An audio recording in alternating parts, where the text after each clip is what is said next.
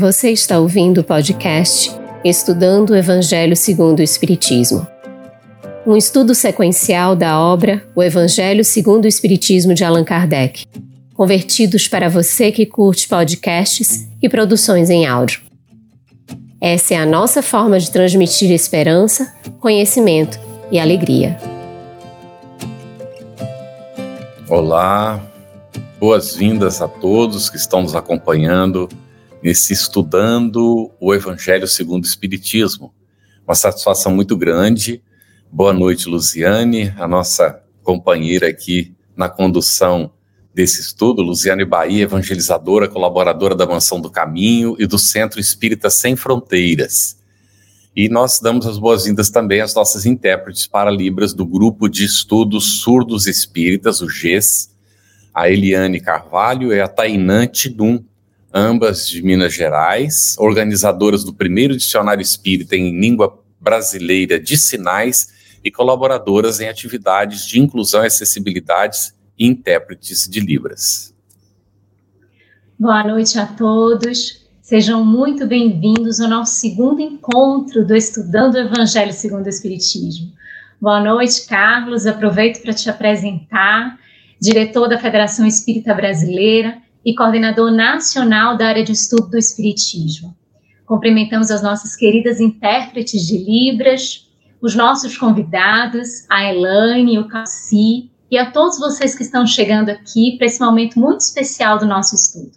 E aproveito para apresentar o Calci, Calci de Sarroris, coordenador do estudo aprofundado da doutrina espírita da Federação Espírita do Estado de Goiás. Boa noite, Calci. Uma bela noite, Luciane. Uma bela noite a todos os companheiros que estão sintonizados conosco. Boa noite, Calci, também.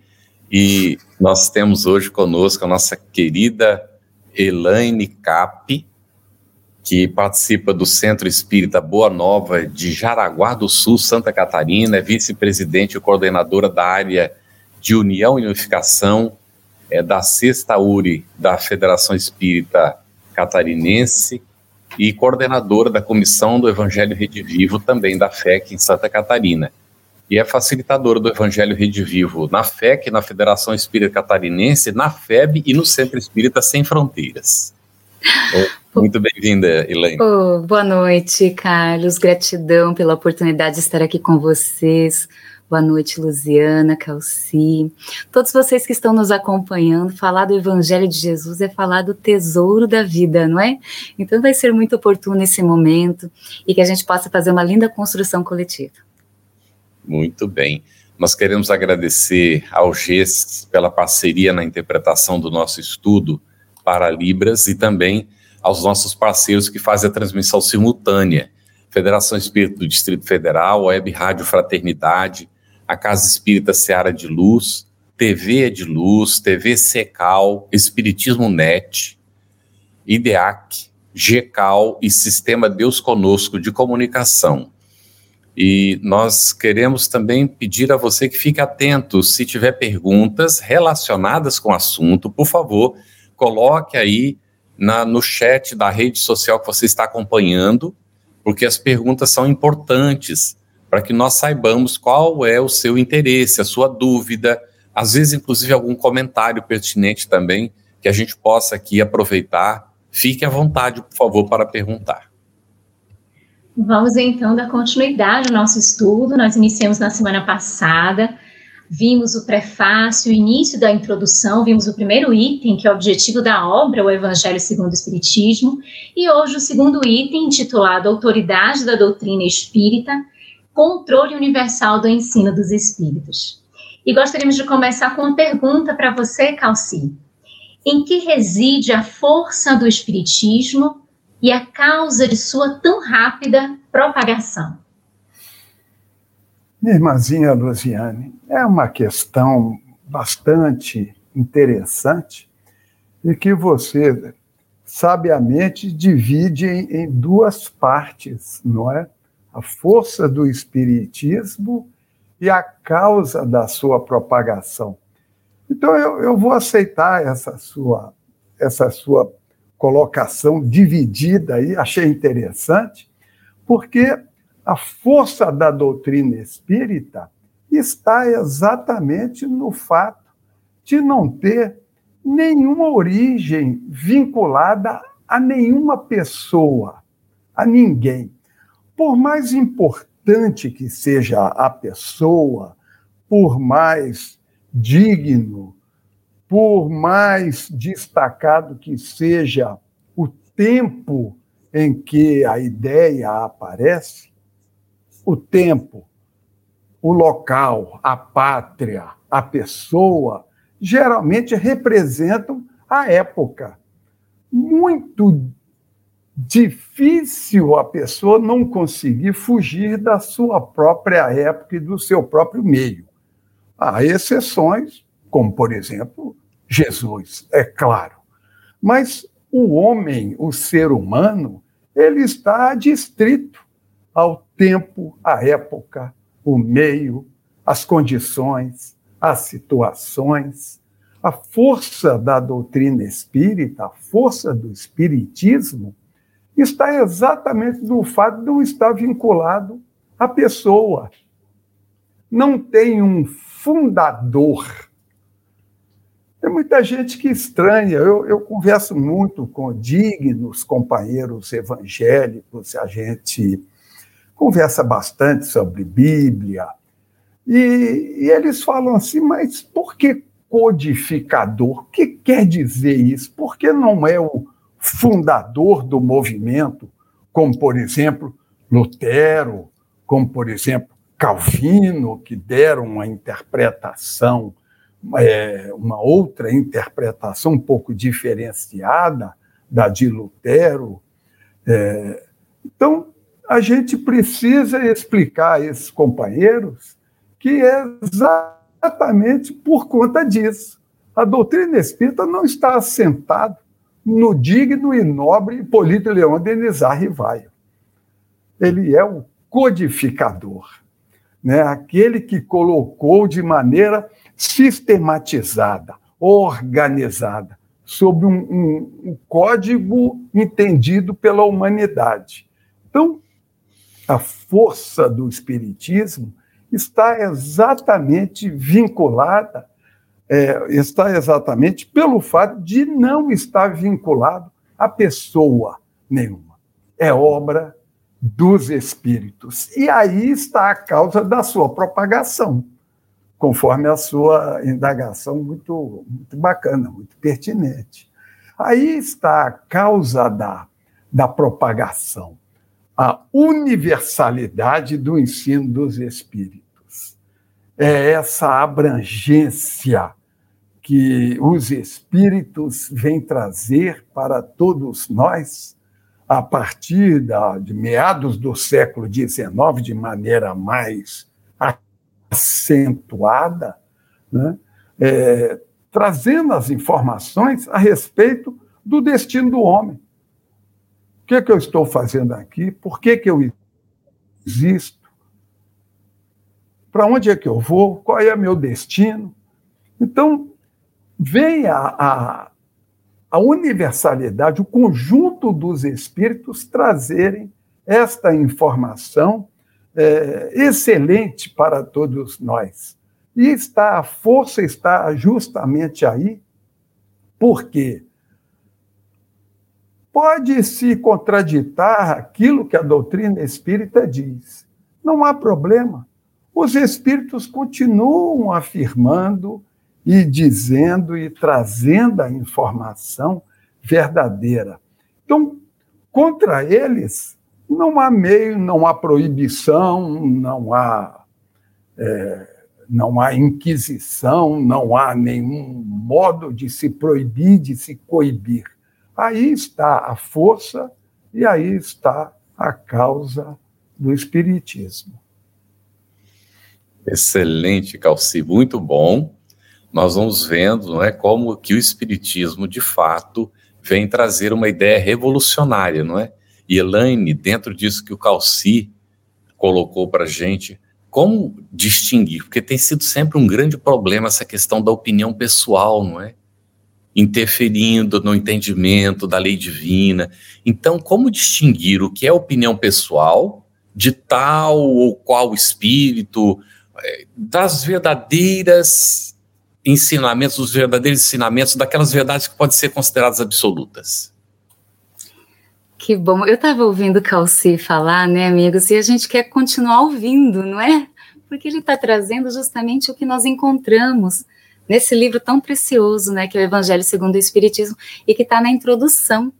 E veja só, muitos de nós acabamos pulando a introdução e deixamos de receber toda essa base que nos dá a segurança para percorrê-lo, né, para entender a gravidade, a responsabilidade daqueles que nos entregaram essas obras, essas palavras, que são roteiro para a nossa vida.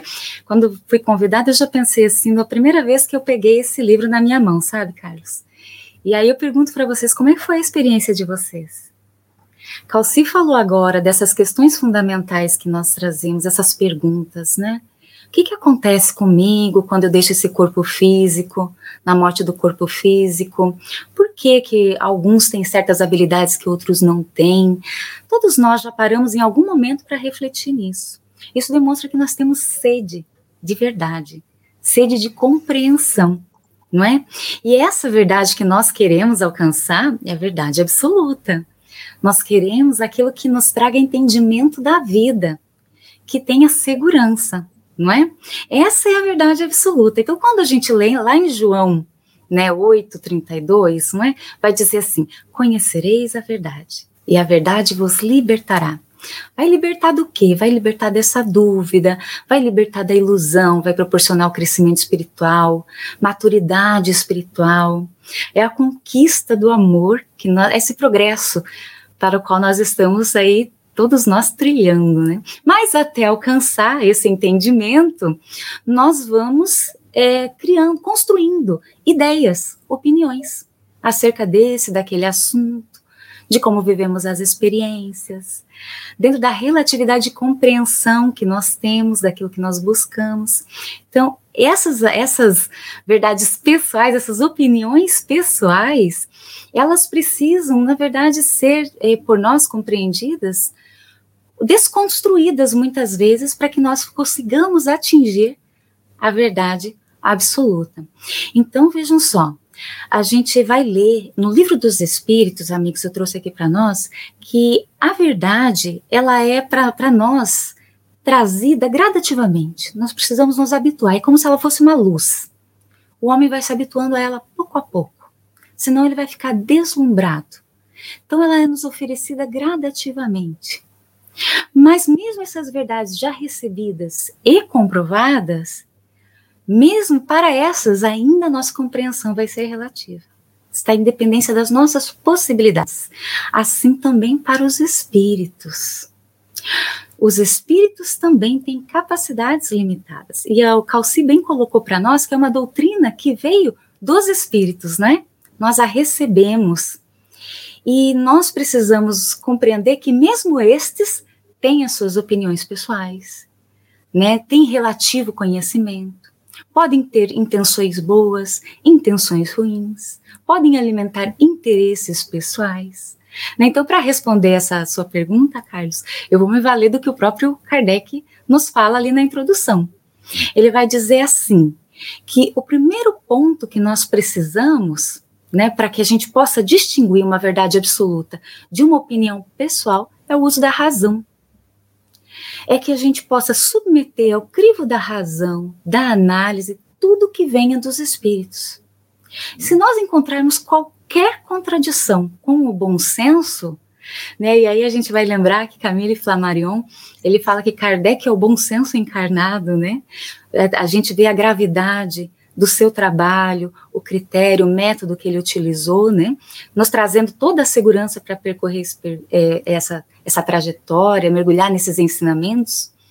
Então, quando nós trazemos para análise e não há nenhuma contradição com o bom senso, quando nós submetemos a uma lógica rigorosa, diz Kardec, quando existem dados positivos, né, já adquiridos que corroboram isso, então, ela pode ser, constituir uma verdade. Mas quando está em contradição, mesmo que venha com uma assinatura respeitável, né, o nome de algum espírito que nós respeitamos, ela deve, deve ser ali muito bem ponderada, né? É uma opinião pessoal.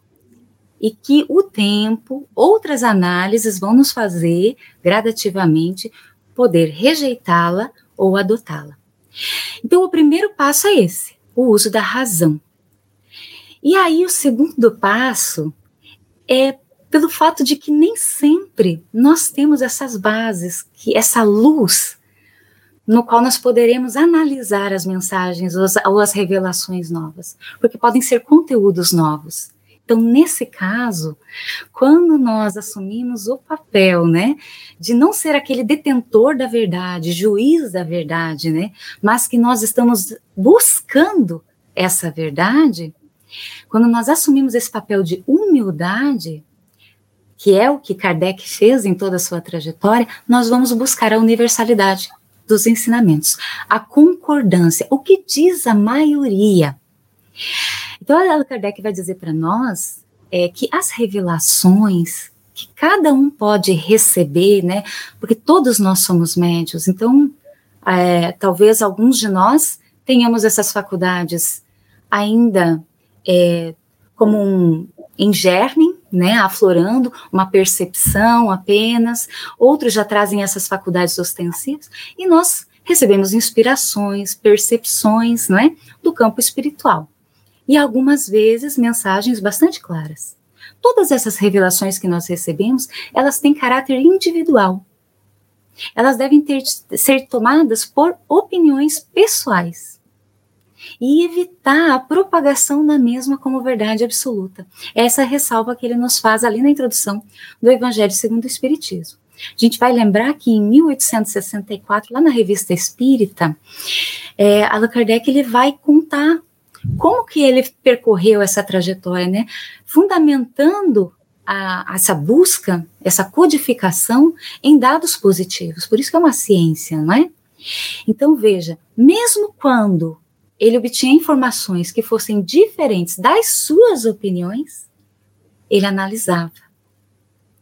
Porque ele não queria que prevalecesse a opinião dele, a opinião pessoal dele, mas ele queria encontrar a verdade, a opinião universal.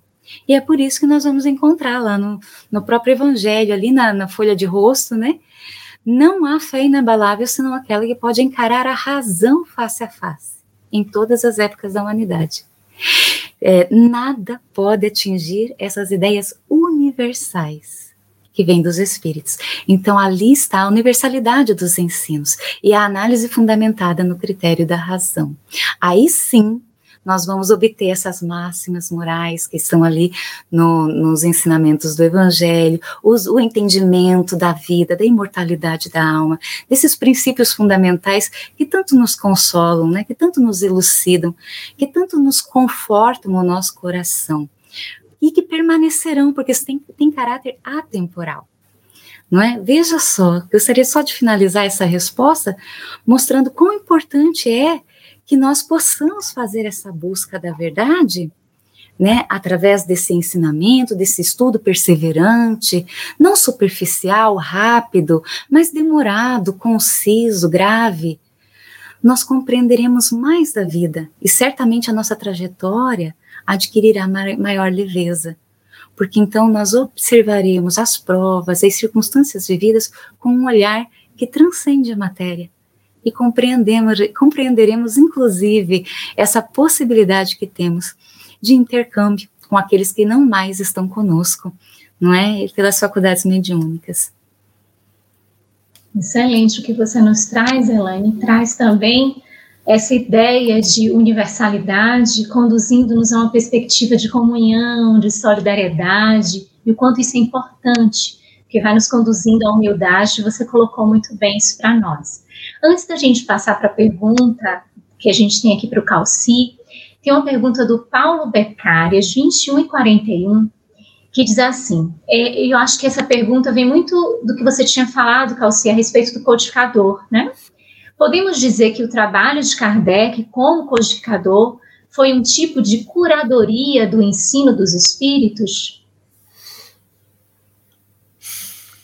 para o Calci ou para a Elaine, para os dois. Fiquem à vontade, Sim, por favor. Eu, eu, é, eu penso que especificamente curadoria não seria exatamente, uhum. porque o curador é aquele que vem substituir alguém que está incapacitado, não é? que está com algum problema, não pode resolver as suas questões. Então, não seria exatamente é, com este sentido de, do curador, sentido jurídico né, do, do curador.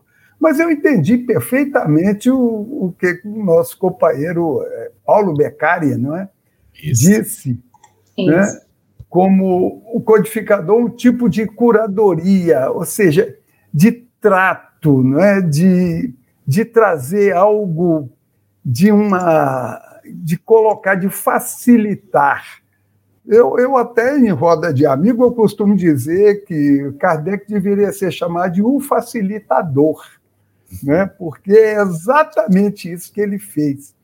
A gente vê aí, a, a Elaine, ela colocou para nós um, um ponto fundamental da doutrina espírita, que é o uso da razão, usa a razão.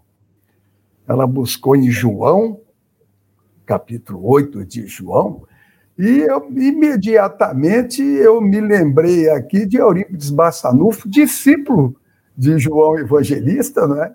e que dizia que poderoso é o sol da verdade. Ou seja, Kardec nos chama, nos ensina, dá esse trato para a gente, para que a gente use a razão. Isso vem evidenciar que a doutrina espírita não é uma, uma doutrina de crendice, de mistificação, de fetiches, de objetos consagrados ou tidos como sagrados e tudo mais. Não, é o uso especial da razão para que a gente possa bem compreender essa relação que os espíritos têm conosco e que a Helene colocou para nós, né, os diversos tipos de espírito, como é que se pode fazer para que a gente tenha condição de, de saber se o que eles estão falando efetivamente é verdade ou não, porque se os espíritos não modificam, se eles não modificam, se quem era leviano continua leviano, quem era pseudo-sábio continua pseudo-sábio, né? então, como acreditar nos espíritos? É, Allan Kardec ele, ele tratou com cuidado, facilitando para a gente, ensinando a gente a pensar, a observar, usando a razão. Elaine? É, curadoria naquele sentido de quem cuida de algo, né, de que zela por um bem maior, nesse sentido a gente tem o codificador, né, com essa gravidade da responsabilidade dele, claro que é alicerçado por aqueles que o amparavam espiritualmente, né, mas não sozinho também, com outros tantos que o apoiaram no campo físico, né, que foram instrumentos para que nós tivéssemos essa doutrina hoje disponível a nós. Tu veja a, a doutrina espírita é solidária, não é? Isso significa muito para nós. A gente vai. É, lembra aqui de João Batista, né? Eu vou me apagando para que apareça o Cristo. Né? Então a gente vai permitindo que a doutrina apareça e não nós. Isso é uma riqueza tamanha, né? Que a gente possa analisar dessa forma. Todos nós temos o papel, né? Daquele que precisa também é, zelar por esse conteúdo, buscá-lo, e zelar por ele, né, para que ele se apresente conforme nos foi orientado. Excelente. Vamos lá então para a nossa pergunta ao Calci. Diante de uma ideia nova que os espíritos trazem, né, como ensinamento, para esta comprovação da ideia nova, basta a concordância deles? Ou é necessário que haja algumas condições, certas condições? E quais seriam essas? É, parece que o assunto está até encadeado, né? Está tá interessante. A, a pergunta do Paulo Beccari dá motivação a essa questão e que mostra para nós a Como é que Kardec quer que a gente utilize a razão nesse trato com os espíritos? Porque um médium que receba de um ou de vários espíritos alguma informação, nós estamos falando de informaçãozinha corriqueira, da, mas de uma, uma informação é, de doutrina, por exemplo. Né? Um médium que receba de um espírito, ou que seja de vários espíritos, uma informação só, ela não deve ser cogitada como assunto da doutrina. Diversos médiums que recebam de vários espíritos, mas de um mesmo local, de uma mesma instituição, também deve ser considerado como opinião pessoal, não deve ser aceita como doutrina. Olha como é que Kardec ajuda a gente a usar a razão, a pensar a respeito disso. Por que, que o que um médium escreve de um espírito deve ser considerado como opinião pessoal. Porque esse médium, ele pode não estar equilibrado. Doutrina espírita não é doutrina de crendice, é de uso da razão, da, da, da seleção, da análise, do cuidado. Esse cuidado que Kardec teve e que a gente é quase que obrigado por tanto trabalho que ele teve, a gente é obrigado também, a gente deve se obrigar a também seguir do mesmo jeito. Então, não é se empolgar com uma informação qualquer. Ah, o espírito tal, o médium recebeu de um espírito essa informação. Bota de lado, analisa, cuidado, vai analisando porque o médium pode estar eventualmente perturbado. Um médium que receba de vários espíritos ou diversos médiums que receba de, um, de vários espíritos de uma mesma instituição, pode ser que seja o mesmo espírito adotando diversos nomes. Lá no livro dos médiuns, no capítulo 31, a gente vê lá mensagens apócrifas, mensagens mentirosas. Lá tem um punhado de gente, tem até Jesus Cristo, tem Napoleão Bonaparte, tem um punhado de gente. E que Kardec falou: olha, não bate com o ensinamento, não é próprio do espírito. Então, Kardec diz que não basta apenas a concordância dos espíritos, a única garantia, diz Kardec, é diversos médiums em diversos lugares. Aí não tem jeito. Aí não tem jeito. Aquilo que muitos médiums dizem, trazem a mensagem ditada por diversos espíritos de diversos lugares, isso é doutrina espírita. E aí tem uma curiosidade. Como é que o livro dos Espíritos foi escrito? Allan Kardec começou em 1854. Em 1857, ele lançou a primeira edição do Livro dos Espíritos. Como foi que ele? Hoje em dia não dá para a gente fazer isso.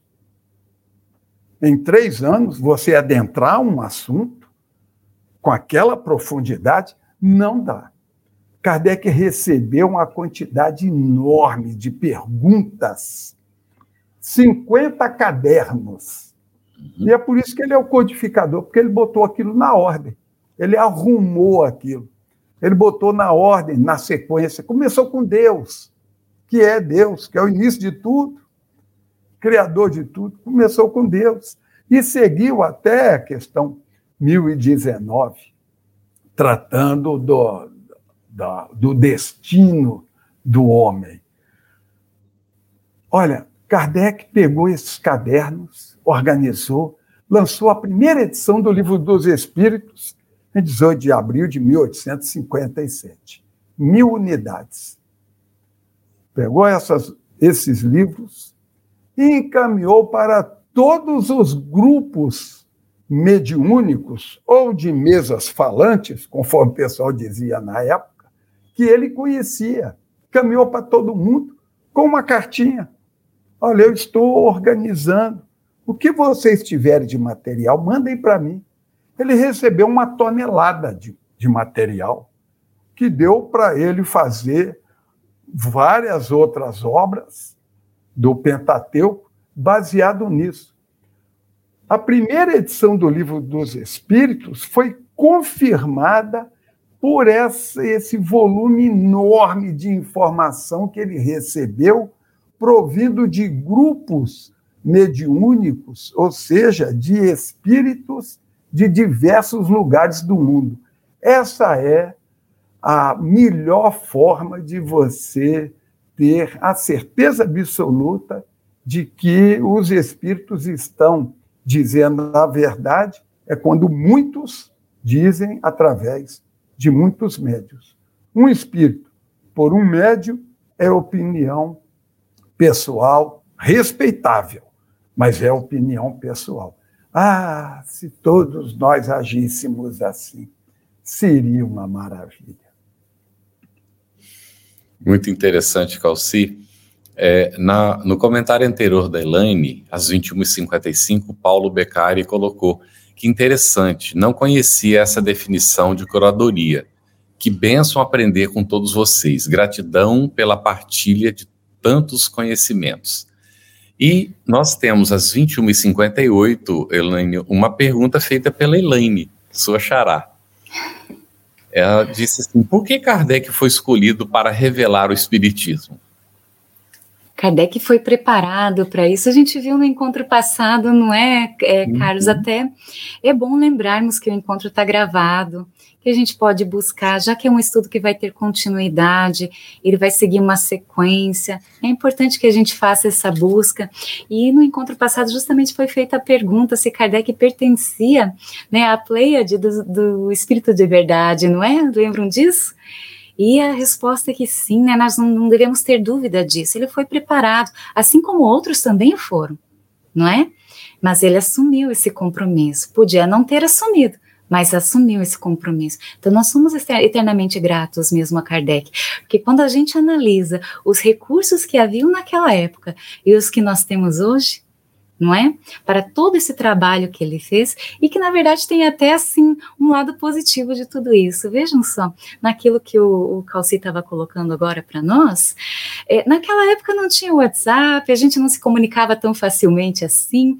Hoje, se nós é, um, um grupo espírita recebe uma revelação, pode rapidamente comunicar isso a outro grupo espírita e induzir até mesmo a respostas semelhantes o que na época não acontecia. Essas mensagens que vinham de vários médiums que não, não se conheciam, não é? Então veja só a, gravidade da análise. E vai entrar já na minha, na minha contribuição posterior. Vou esperar a pergunta para que eu possa contribuir, que vou fazer um link com essa pergunta aqui também. Mas não sei se o, o Calci quer complementar essa resposta. Não, achei excelente. Ok. Então, Elaine, vamos para a pergunta, não é? Uhum. O que ocorre quando um princípio novo da doutrina deve ser anunciado? Está bem realmente na sequência, né? Bem na sequência, né? É, tem total relação com o que a gente vinha falando. É, e eu vou buscar exatamente o que vocês encontram ali na introdução, tá, amigos? Então, é, o que a gente está falando aqui, na verdade, é, precisa de um aprofundamento nosso numa leitura mais concisa, em casa, num mergulho maior, não é? Veja, lá a gente vai ler que prova a existência, diz Kardec para nós, que quando um princípio novo é enunciado, olha só as características dele, geralmente. Ele se dá espontaneamente, em diversos pontos ao mesmo tempo e de modo idêntico, não quanto à forma, mas quanto ao fundo. Essa ressalva ele nos faz. Então, de forma espontânea, né? Não foi algo que foi induzido, né, mas que nós fomos recebendo, né, de vários pontos do globo e que foram chegando, no caso ali, Allan Kardec, né, chegando para que ele pudesse codificar todas essas respostas que nós temos ali na obra basilar, o Livro dos Espíritos, e no desdobramento das mesmas em toda a codificação. Não é? Então, é importante que a gente reflita nestas condições.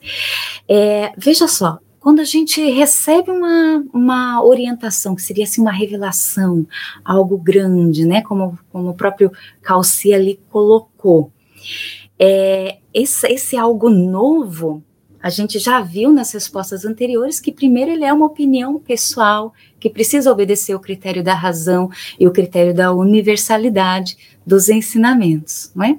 Agora eu vou lembrar vocês que esse critério da universalidade que a gente tem aqui, que, que é, derivou em o Evangelho segundo o Espiritismo, que nós vamos estudar semanalmente, é, todo ele é, trouxe para nós uma é, um, um, passo a passo, uma forma didática de nós aprendermos. Então, não só Allan Kardec é, confrontou ou raciocinou em torno, analisou essas respostas, mas ele organizou essas respostas para que nós pudéssemos compreender em cada capítulo, formar bases para próximos capítulos também. Então, quando algum espírito nos traz alguma mensagem, ou naquele tempo chegava alguma mensagem, ela era tida como algo circunscrito, não é? E aí, quando isso se tornava né, é, conhecido, começavam a se é, estabelecer, se criar sistemas. A gente vai ter um desdobramento disso lá em O Livro dos Médiuns, na primeira parte, no capítulo 4, que vai falar dois sistemas. Então a gente vai lembrar que com aqueles fenômenos mediúnicos que estavam acontecendo, alguns tinham aqueles fenômenos por loucura, outros por alucinação, fenômenos que talvez fossem de causas puramente físicas, que derivavam de uma alma coletiva, sistemas que eram pessimistas, que acreditavam que toda comunicação era é, tendenciosa ao mal, né? E sistemas otimistas que acreditavam que todas as comunicações eram boas, uniespíritas que só provinham de um espírito, e a multiespírita, que é naquela em que nós nos apoiamos. Mas para chegar nisso, né, olha só quantas análises precisaram ser realizadas. Né? E essas opiniões, esses sistemas formados, eles foram caindo em descrédito. Então, quando um princípio novo chega, ele é analisado. E mesmo quando ele é bom, ele vai gerar contradições. Nem todos vão apreender da mesma forma. E Allan Kardec vai fazer uma ressalva para nós e que isso é positivo. Até mesmo isso é positivo quando aparecem outras opiniões. Por quê? Porque prontamente elas acabam sendo derrubadas quando não estão alicerçadas naqueles critérios anteriores. Né? E aí a gente não, não perde muito tempo nisso. É, então, ali mesmo, né, no, no livro dos, dos médiuns, quando a gente fez essas varreduras ali pelos sistemas, a gente vai ter uma, uma orientação de Kardec para a necessidade, quando se obtém uma, um, quando se busca um ensinamento, quando se lê uma obra e ela traz algo ali novo, né? Porque não é só o que a gente recebe espiritualmente, mas é o que a gente lê em livros, porque livros têm de diversos teores, aqueles com gravidade, responsabilidade, como também publicações que não são as mais adequadas, né? Então veja só, nessa condição nós que estamos lendo ou que estamos tendo acesso a essa orientação, nós precisamos percorrer isso que foi dito agora, né? Analisar com bom senso, aqui, é, ponderar com base naquilo que já foi alicerçado como verdade, e nós os temos na doutrina espírita, os princípios fundamentais, não é? Nós precisamos ver a universalidade disso e também ele faz uma ressalva aqui para nós de não devemos generalizar. Para que a gente possa chegar a uma verdade, que foi o processo que ele percorreu ali, ele não generalizou, ele analisou tudo. Ele não tomou a exceção como regra. É então que ele pôde chegar ali ao sistema poliespírita, ou seja, que nós recebemos mensagens de diversas condições, né, é, de diversos espíritos em diversas condições, em diversos níveis evolutivos, né? Isso nos cabe maior responsabilidade ainda com relação ao que recebemos. Por isso ele diz: é necessário que se estude muito essa ciência, que ela, é, ela chegou para nós depois de vasta observação, vasta análise, não foi algo que chegou assim sem, sem critério, e por isso mesmo nós precisamos mergulhar nesse conteúdo, e por isso mesmo nós convidamos que leiamos também a obra né, na íntegra, né? É, então, aí eu gostaria de terminar essa, essa fala dizendo que não é porque um princípio nos foi ensinado, diz Kardec, né, nos foi transmitido, que para nós ele exprime a verdade, mas porque ele recebeu a sanção da concordância. E isso é bem importante. A nossa opinião não passa aos nossos próprios, aos nossos próprios olhos de opinião pessoal, que pode ser verdadeira ou falsa. Mas para aí a gente precisa obedecer, obedecer a todos esses critérios. E vem sempre a sinalização do codificador e dessa análise, né, do controle universal, da revelação, desses ensinamentos, sempre esse cuidado para com a verdade, com o que se apreende, e isso é muito atual para os dias de hoje, para que a gente também observe as mensagens que a gente recebe, para que a gente não multiplique sem ter uma averiguação dessas mensagens, né? Quanto tudo isso é muito atual. Tem um comentário aqui da Divas 22 e 5, dizendo quanto trabalho Kardec teve. Sou eternamente grata a ele, né? E todos nós eternamente gratos a todo esse trabalho árduo, dedicado de Kardec, e um trabalho em conjunto. Kardec, os bons espíritos, a pleiade do Espírito da Verdade. E tem um comentário também da Laininha, aqui às 22 e 11, falando da, da sua atuação, Elaine adorável palestrante Elaine, até a voz dela vai diretamente de encontro à paz de coração. Adorei a maneira de expor o assunto tão sério, fundamental e teórico, com tanta lucidez, comentando com calma, positividade e leveza. Muito grata por esses minutos de luz. Todos nós somos muito gratos pela, pela presença de vocês e vão fazendo suas perguntas.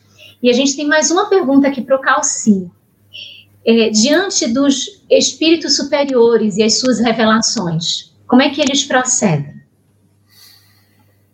É uma questão interessante esta, porque espírito superior jamais, jamais nos agridem. Profundo respeito pela nossa condição evolutiva. Então, em, em razão disso, quando apresentam uma ideia, porque há um planejamento espiritual com vistas ao progresso do planeta Terra. Nós não estamos soltos, há um planejamento.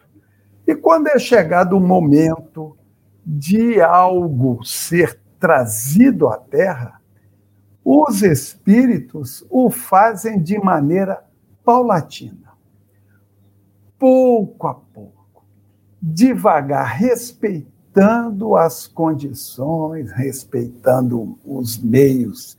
E é por isso que Allan Kardec coloca aí na introdução, no segundo item, não é da, da introdução, que os espíritos respeitam e seguem dois fatores para implantar uma nova ideia, um ensino diferente. Em primeiro lugar, observa se a humanidade está apta para receber aquele ensinamento. Isso. É preciso que. Isso é, é, além de respeito, é sinal de inteligência. Porque não dá para você implantar uma ideia num meio que você verifica que é completamente oposto a essa ideia. Tem que ser implantada devagar, paulatinamente. E, e é assim que os espíritos agem. Então, eles primeiro verificam se a humanidade já está apta a receber aquele ensinamento e se as condições são necessárias, são favoráveis. Então não basta a humanidade estar preparada.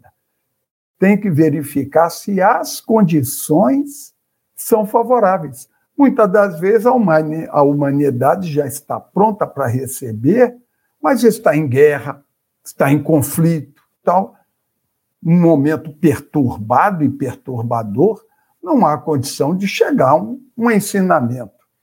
Então, esses dois fatores é, mostram para a gente o imenso respeito que a espiritualidade superior tem para com a humanidade, para com cada um de nós, e o modo inteligente como eles agem para trazer uma boa ideia, uma, um ensinamento novo, algo que a humanidade, um patamar que a humanidade precisa é, subir para dar continuidade ao processo evolutivo.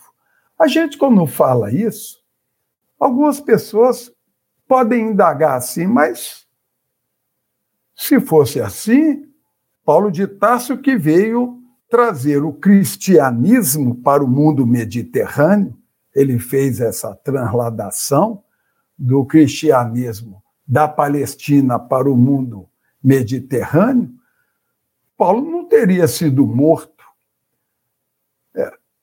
É, um, um, um fato interessante, porque a espiritualidade também conta com aqueles que vão preparar o terreno. Então a gente observa o cuidado enorme da espiritualidade. Vem primeiro preparar o terreno, depois que o terreno está preparado, a humanidade está pronta para receber, a ideia vem e pouco a pouco. É por isso que a Elaine falou em Allan Kardec, né, que faz parte do grupo da Pleiade, denominada de Espírito da Verdade, né, e teve uma encarnação anterior no, no planeta, como Jean Rus. Veio preparar o terreno, foi morto no Concílio de Constanza, em 1400 e, e pouco. Foi morto, mas veio preparar o terreno. A ideia para ser implantada, geralmente a, a espiritualidade observa esses dois fatores. A humanidade pode receber, está apta para receber, as condições são favoráveis? Se sim, nos dois fatores, a ideia vem, mas não de uma vez, aos poucos, devagar, para que nós possamos ir absorvendo essa ideia, porque a ideia vem e cada um entroniza a ideia, traz para dentro de si, né, para que ela é, se efetive. Esse processo é feito pela espiritualidade de maneira bem paulatina, bem devagar, respeitando o nosso condicionamento e o nosso, a nossa condição evolutiva. Seu microfone, Carlos. Muito interessante o que o se coloca. É, ali nós vamos nos lembrar que o, o, codificador ele ajuda dessa maneira, né? Como o Calci está destacando. Ele lançava às vezes a ideia, esperava o amadurecimento para depois, então, ele já tinha recebido informações outras, revelações que ele aguardava o amadurecimento para poder colocar. Então, ele chega a comentar num dado momento que ele, ele quando estava preparando o terreno, teve algum autor que já lançou a ideia, não é? dando assim a, a impressão de que foi prematuro, que tinha que aguardar o amadurecimento. E de fato, às vezes gera inclusive polêmica entre as pessoas, porque uns compreendem, outros não compreendem ou entendem de maneira diferente, começa até a disputar não é, é, questões que talvez, se esperasse o amadurecimento, elas seriam melhor absorvidas. Né? É muito interessante isso que o qual se coloca. Nós temos um, um comentário aqui muito é, interessante, a Deolinda, as, no, as é, seria agora? É, seria 22 e 15, né? Ela colocou, boa noite, não esqueçamos da companhia e colaboração de Amélie, que seria Amélie Boudet, não é? A Kardec e aos seus trabalhos. De fato, não é? inclusive, ela é, é, é denominada Doce Gabi. Ela deu muito apoio a Kardec no trabalho né? e deu continuidade, inclusive, depois da desencarnação do codificador, ela continuou no trabalho de divulgação da obra e é, do Espiritismo. Então, realmente merece destaque Amélie Boudet, não é? é? Elaine, o que ocorreria se quiséssemos substituir os ensinos dos espíritos por opiniões pessoais, ideias insuladas, a fim de obter uma supremacia individual? Veja que às vezes a gente até tenta fazer isso, né? E a gente se depara com percalços, com dificuldades. Né? Então, a primeira situação é que esses ensinos não constituem lei, enquanto são opiniões pessoais, né? Enquanto estão insuladas, vêm de um médium ou de um grupo mediúnico ou de uma casa espírita, né? Mas não está alicerçado em todos esses critérios trazidos hoje, né? É, pode até atender ao critério da razão, mas não, não está no critério da universalidade dos ensinos. Então a gente precisa passar, é, per, é, percorrer todos esses, esses critérios para que ele seja aceito. Enquanto isso não se estabelece, é, a gente deve tomar com reserva, né? É título de esclarecimento. Né, e dar o tempo ao tempo, como o Carlos bem colocou aqui agora. Porque, veja, uma é, a doutrina espírita, ela nos revela leis, não é? Leis que foram, portanto, comprovadas, e a doutrina espírita, ela se alicerçou sobre fatos positivos, fatos que derivaram ali, né, foram analisados e derivaram em toda essa ciência que nós temos hoje, que nos permite compreender a nossa vida, né, imortal. E veja isso no século XIX, sob orientação do Cristo, que disse: Eu sou a verdade. É ele que vai direcionar esse trabalho de amor. Muito importante a gente analisar isso.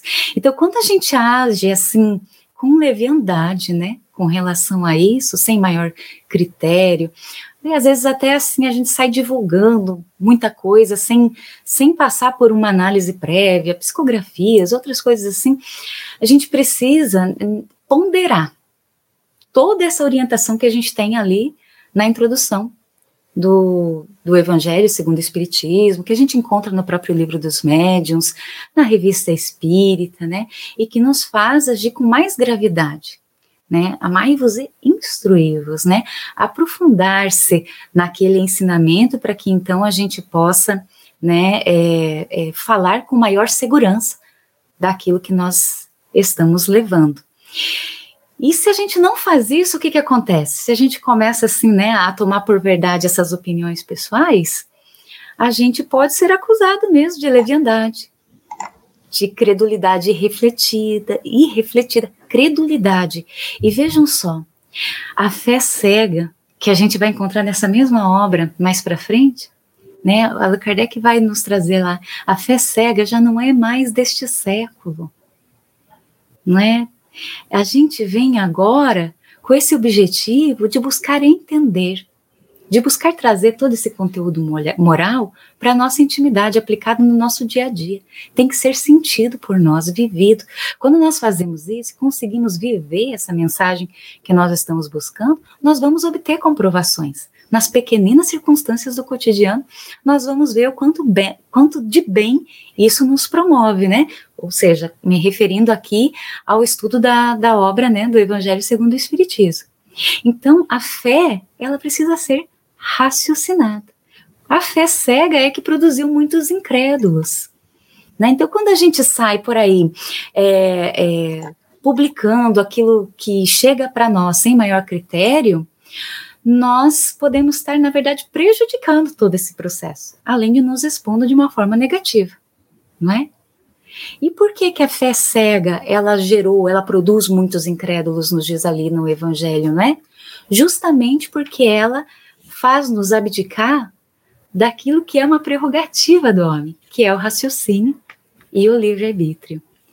Então vejam quanto é importante a análise, a análise daquilo que nós estamos ouvindo, a análise daquilo que estamos lendo, a, é, a análise do que nós recebemos. E por isso é tão importante esse aspecto da solidariedade que nós falávamos no início, que nós estejamos juntos. Né? É bom ser autodidata, né? É bom estudar sozinho, né? Mas é muito melhor e mais seguro juntos. Por isso dos centros espíritas, essas famílias espirituais que se unem para se auxiliarem nesse processo né, de justamente não tomar por verdade opiniões pessoais, por não, não, se, não se deixar escorregar pelos caminhos da fascinação, da mistificação, que são tão danosos, né, tão prejudiciais. Por isso, nós não devemos temer a análise seja o médium, seja nós mesmos quando fazemos uma, um, um, estudo e nós temos ali uma avaliação desse estudo, não devemos temer a análise, nós devemos temer a ilusão. É isso que nós devemos temer. E todo esse exemplo que Allan Kardec está nos trazendo é um exemplo de profunda humildade, responsabilidade e daquele que quer ser aprendiz do amor daquele que quer valorizar os seus dias aqui. E que a gente possa trazer isso para a gente, né? Eu gostaria até de fazer um convite a vocês, né? Ouvindo tudo isso que a gente externou até agora, se você pudesse traduzir isso em palavras, esse trabalho de Allan Kardec, esses critérios para que nós não tomemos por as opiniões pessoais por verdades, mas que busquemos constantemente, né, trabalhar o nosso ser para que cada vez mais tenhamos possibilidade por nossas conquistas, por nossa condição de espírito, de compreendê-la, a minha pergunta é como que você, que palavras você traduziria isso, né? Que palavras ficam para você de todo esse conteúdo do dia de hoje? Que é importante que a gente compreenda a importância do que nós estamos falando aqui, não é? Eu vou trazer a minha, né? E aí vocês colocam aí a de vocês e a minha é responsabilidade. Todo esse processo nos convidando à responsabilidade nossa e compreendendo a responsabilidade destes que nos ofertaram todo esse conteúdo do qual somos extremamente gratos. Excelente, Elaine. À medida que você estava falando, eu fui me lembrando, me recordando das anotações de Kardec em obras póstumas, quando ele sinaliza que as primeiras impressões nesse contato com os espíritos é constatar que os espíritos são as pessoas, então elas é, eles representam as opiniões individuais, pessoais, têm os sentimentos, as emoções, e são as pessoas desvestidas do corpo físico que apresentam essa individualidade espiritual. Então, quão é importante perceber esse aspecto para que a busca pela verdade possa ter esses critérios atendidos. Nós aqui elencamos nessa conversa vários passos e tem a paciência, tem a disciplina, tem a cuidade, a responsabilidade, tem a coragem. Então, olha quantos mananciais para que a gente alcance essa verdade, mas com todo esse cuidado que uma perspectiva de autoconhecimento, que a própria doutrina nos suscita, o livro dos espíritos, ele é elaborado em perguntas e respostas, já colocando, suscitando essa fé raciocinada que você trouxe na sua fala, para que a gente elabore perguntas, porque quem pergunta quer saber, tem curiosidade em aprender e aprende. Então, muito valiosa essa reflexão que você nos traz, que vai nos suscitando essa percepção. E quando vai caminhando já para o finalzinho desse item 2, é, né, que a gente encontra a autoridade da doutrina, encontra esse controle universal do ensino dos espíritos, nós vimos observações a respeito da, do orgulho, da, da individualidade ou do individualismo, e o quanto esse, essa vertente universal vem para minar tudo isso, para impedir que o orgulho reine. E é uma das paixões né, que a gente encontra como entrave para a linha do progresso. Então, essa proposta da universalidade, esse fundamento, vem trazer segurança e também uma busca dessa, desse aperfeiçoamento, libertando-se aí do orgulho, dessas percepções individuais. Mas já conduzindo aqui para o nosso finalzinho, né? A gente ainda tem algumas perguntas, mas a gente queria. É, aqui tão, as pessoas estão respondendo, tá, Elaine? Conscientização, perseverança, respeito, discernimento, responsabilidade, oportunidade, razão, fazer sempre uma análise, pedagogia do bom senso e do respeito ao próximo. E a gente quer, quer pedir ao Calci que ele possa fazer as suas considerações finais, a sua análise a respeito desse tema de hoje, é, as percepções a respeito dele. Perfeito, minha, minha irmãzinha Elisane. A Kardec, ao utilizar não o seu verdadeiro nome, mas o nome que ele teve numa encarnação anterior, dá prova para todos nós de que o que deve aparecer é a obra e não o autor. Muito bem. O interessante é que, certa feita, alguém apresentou em termos, é, sendo uma conversa muito gentil, tal, mas a pessoa colocou assim, olha, mas o próprio Kardec utilizou um pseudônimo. Ele mesmo não acreditava no, na, na, na obra dele, tanto é que ele utilizou um pseudônimo. Não, é justamente o contrário, porque ele já era um nome consagrado. Hipólito Leão Denis Arrivaio já era um homem considerado no centro cultural do mundo na época, que era a cidade de Paris. E por que, que ele adota Allan Kardec, por que não botou Hipólito Leão, um nome bem dourado, bem grande, bem alto, em alto relevo? Aí o livro venderia que seria uma beleza. É porque ele quis mostrar para a gente que a obra não é dele. A obra é dos espíritos. Ele mesmo dá para nós ah, o exemplo de, de, como, de como agir. E nos traz essa obra extraordinária, é, segundo a Obras Póstumas, orientado pelo próprio Cristo, que vinha e dava orientação a ele, é, evidentemente, não ficava o tempo inteiro com ele, mas em cada mês, por 15 minutos, a verificando, é, corrigindo, anotando para que a obra saísse. Isso ele não revela no Evangelho segundo o Espiritismo. Isso está revelado lá em obras póstumas, que não é uma obra publicada por ele. Os amigos pegaram as anotações dele e publicaram. E aí nós ficamos sabendo quem é que orientou Allan Kardec na elaboração desta obra fabulosa que é o Evangelho segundo o Espiritismo, que não briga com religião nenhuma. Nós somos todos seguidores de Jesus. Cada um tem a sua o seu modo de entender, a sua interpretação, o seu jeito de entender a coisa. Se você entende que é a ressurreição do corpo, Ok, meu amigo, não tem problema. Se isso te faz bem, te faz um homem melhor, siga isso e continue sendo católico, evangélico, seguindo essa orientação. Aquele que já verificou ou, ou não consegue ter paz com essa, com esse pensamento de um céu fixo, de um céu ou de um inferno eterno, de, de sofrimentos eternos e tal, adota aquilo que o Evangelho está escrito sem problema nenhum. Somos todos seguidores do Cristo, estamos todos trabalhando, não os outros, mas a nós mesmos.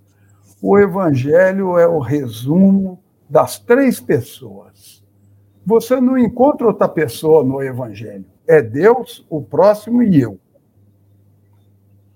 Mostrando aí aquela síntese que Jesus maravilhosamente faz, registrada lá no Evangelho de Mateus, no capítulo 22. Amar a Deus sobre todas as coisas e ao próximo como a ti mesmo. Esse é o, o Evangelho segundo o Espiritismo, que a misericórdia de Jesus oferece para todos nós e que Allan Kardec teve a honra, a alegria de trazer essa, este manual para todos nós, para que nós possamos melhor compreender aquilo que está no Novo Testamento. Muito bem. Excelente, Calci. Eu caí várias vezes, então não, o chat zera quando a gente cai. Eu não posso aproveitar. Tinha uns comentários que eu queria né, colocar. E então é, agradecer muito aí os comentários de vocês e dizer que a questão das confirmações elas não se deram somente na época de Kardec. Então a obra de Chico vai confirmar várias teorias colocadas naquele período. E não podemos esquecer que Kardec teve quatro colaboradores, conforme está no livro Brasil, Coração no Mundo, Pátrio do Evangelho. E que eles não eram contraditores uns dos outros, senão complementavam o trabalho uns dos outros, conforme a programação espiritual. Então, eu queria pedir a Elaine também se ela tem umas breves palavras finais, por gentileza. Fica à vontade, Elaine. Tenho sim, gratidão por isso também. Olha, amigos, a gente é, vendo assim a autoridade da doutrina espírita né, em toda a fala de hoje aqui nesse sentido da, do objetivo da mesma, de como ela se fortalece pela sua fonte inesgotável, né? A gente vai lembrar de que pode se fazer desaparecer um homem, mas não as massas. Podem se queimar os livros, mas não os espíritos. A fonte não está na terra não é? E, e, essa fonte que não está na Terra que nos trouxe toda essa chave de compreensão. Porque quando eu, eu fui convidada, eu já lembrei né, de Gesiel, quando pegou os pergaminhos de Levi, ele disse: Encontrei o tesouro da minha vida. Preciso saturar-me da sua luz. Vou examinar com mais vagar. Tem toda a relação com o que a gente disse aqui hoje. O tesouro da vida é essa mensagem do Cristo. E a doutrina espírita nos dá essa chave de compreensão desse ensinamento. Todo esse critério né, de Kardec foi fundamental para que nós, cada um de nós, recebêssemos hoje essa doutrina, né? Veio no século XIX e nós a recebemos hoje também e confortou os nossos corações, tem nos ajudado na nossa trajetória, na nossa caminhada, e por isso somos extremamente gratos. Né? E sou também muito grata hoje por todos vocês terem participado da construção coletiva ali, não é? Quando a gente fez a proposta, e por estarem trazendo essas perguntas que nos ajudaram a aprofundar um pouquinho mais. Gratidão, Carlos, também, Luziane, as intérpretes queridas, e a Calci, que aprendi muito com ele hoje também. Excelente, Elaine. A Doroteia faz um comentário. Muitas vezes estamos caídos e pegamos o Evangelho segundo o Espiritismo e abrimos numa página e ela nos levanta, não é? Para dar continuidade. Aqui o Paulo Beccari, as belas considerações finais do Calci me lembraram do prefácio de Emmanuel em Nosso Lar. O anonimato é filho do legítimo entendimento. Você ouviu uma produção da Federação Espírita Brasileira. Para saber mais, siga o arroba FebTV Brasil no YouTube, Instagram e Facebook. E o arroba FebEditora no Instagram. Ative o sininho para receber as notificações e ficar por dentro da nossa programação. Até o próximo estudo.